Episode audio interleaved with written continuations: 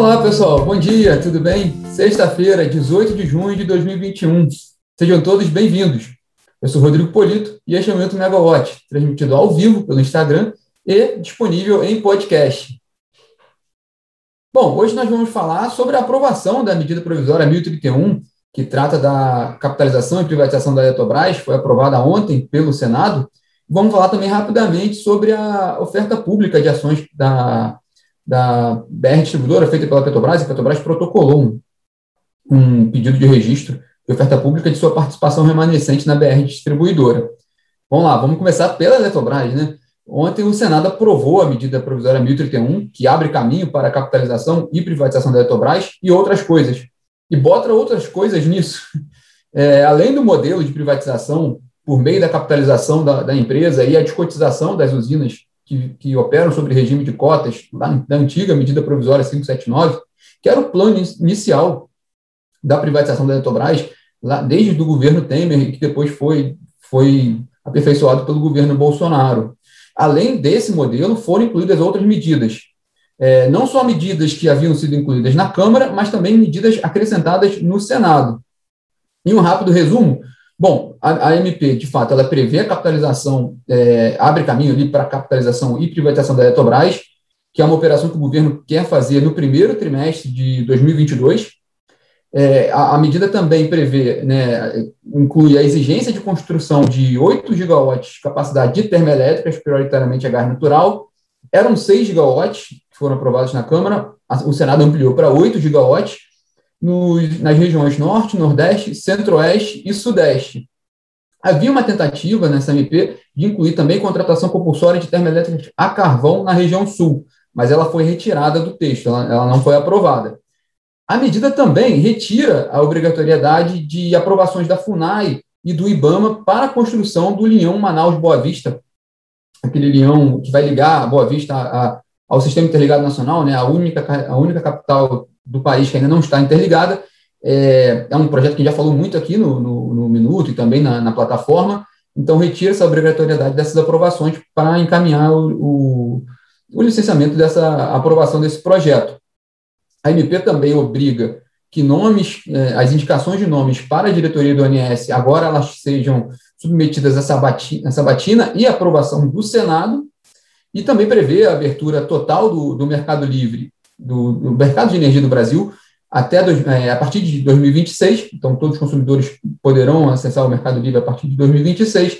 Ah, tá, e só fechando aquela contratação também de 2 gigawatts de pequenas centrais hidrelétricas e a prorrogação do PROINFA, do Programa de Incentivo a Fontes Alternativas, por mais 20 anos. Bom, vamos às, às repercussões disso tudo, né? É, bom, primeiro o governo comemorou, comemorou, claro, o projeto era tido como vital para a legitimidade da, da, da, política econômica do ministro da Economia, Paulo Guedes, que precisava, se via obrigado ali, é, se via cobrado para entregar uma grande privatização nesse mandato do, do governo Jair Bolsonaro.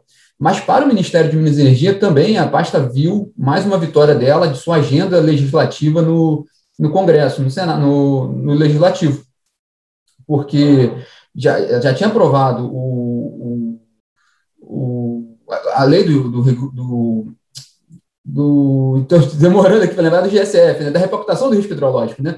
já tinha aprovado a lei da repactação do risco hidrológico, que era um tema grande do setor, aprovou a MP 998, aprovou o texto de modernização do setor elétrico no Senado, agora o texto está na Câmara, quer dizer, e, a, e a Eletrobras, a lei do gás fazia parte dessa agenda, e a Eletrobras também fazia parte dessa agenda, em que pese que o texto aprovado, o texto final, foi muito criticado por agentes do setor. O Guilherme, que também está comentando aqui na nossa conversa, de fato, colocaram a aprovação do Leão à força, né, do Leão Manaus-Boa Vista.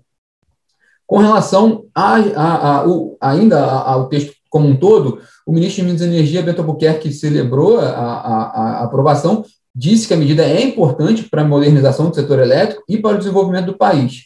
O Rodrigo Limpe, presidente da Eletrobras, que também foi do Ministério de Minas e Energia, ele disse que é um passo importante para a concretização do, do, do projeto de privatização da Eletrobras e que vai ser fundamental para a Eletrobras voltar a retomar a sua capacidade de investimentos. No setor, porém, há, há, muitas críticas, né? A maioria das associações, representantes consumidores, né, criticaram muito os elevados custos previstos com as medidas aprovadas na, na, na medida provisória. A própria Brad, né, a Associação das Distribuidoras de Energia, falou que vê com preocupação essa, a aprovação dessas medidas sobre o que vai incidir para os consumidores, né? E, inclusive, também um, um, representante do setor, de forma reservada, chamou o texto de amoral. O, por outro lado, há quem, há quem elogiou a Abragel, a Associação Brasileira de Geração de Energia Limpa, que também reúne muitos investidores PCHs, é, elogiou o texto e considerou que, que o texto ele, ele contemplou as PCHs com, pensando também de como é, as PCHs são uma, uma indústria 100% nacional, uma cadeia produtiva nacional, e com geração de empregos e renda. E a Associação Brasileira das Distribuidoras de Gás Natural também elogiou, é, considerou que, que essas medidas abrem um novo ciclo, garantindo modicidade tarifária com benefícios diretos na conta de energia dos consumidores.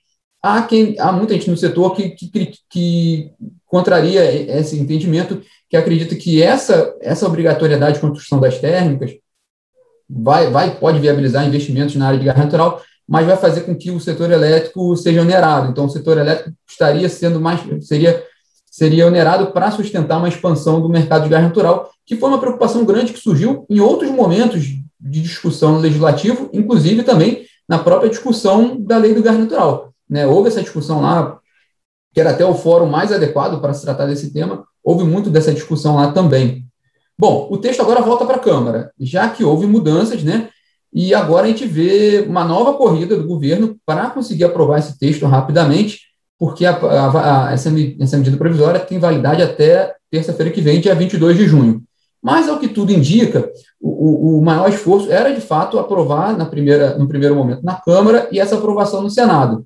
Dado que o Senado não tirou pontos ali que a Câmara fez com base em acordos, né, que, que foram mantidos no, no, na medida provisória, ao que tudo indica, é, é, não, não deve haver muita dificuldade para que esse texto, essa última versão, essas últimas mudanças sejam aprovadas na Câmara até a terça-feira que vem. A gente vai seguir acompanhando esse assunto, certamente, então até semana que vem ainda vai ter bastante discussão com relação à medida provisória 1031.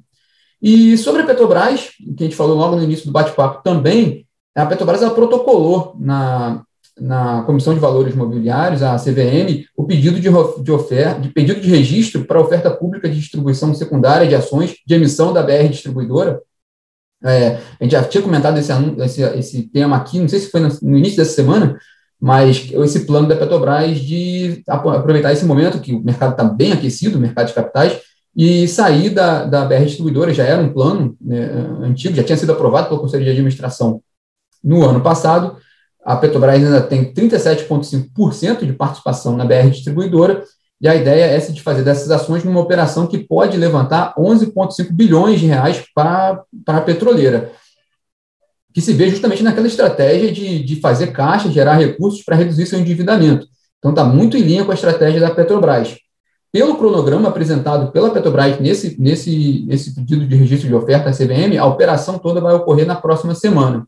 Só lembrando um histórico muito rapidinho da BR Distribuidora, a, a companhia, a, a, a, Petrobras, ela abriu o, o capital da, da BR, do, do, da companhia, da, da, maior distribuidora de combustíveis do país, em 2017, ainda na gestão do Pedro Parente, como presidente da Petrobras, ainda sob o governo Michel Temer. E logo no, no, início do governo Jair Bolsonaro, já com a Petrobras na gestão de, de, Roberto Castelo Branco, a companhia ela fez uma nova operação na qual ela deixou de ser deixou de ser acionista controladora, majoritária, né?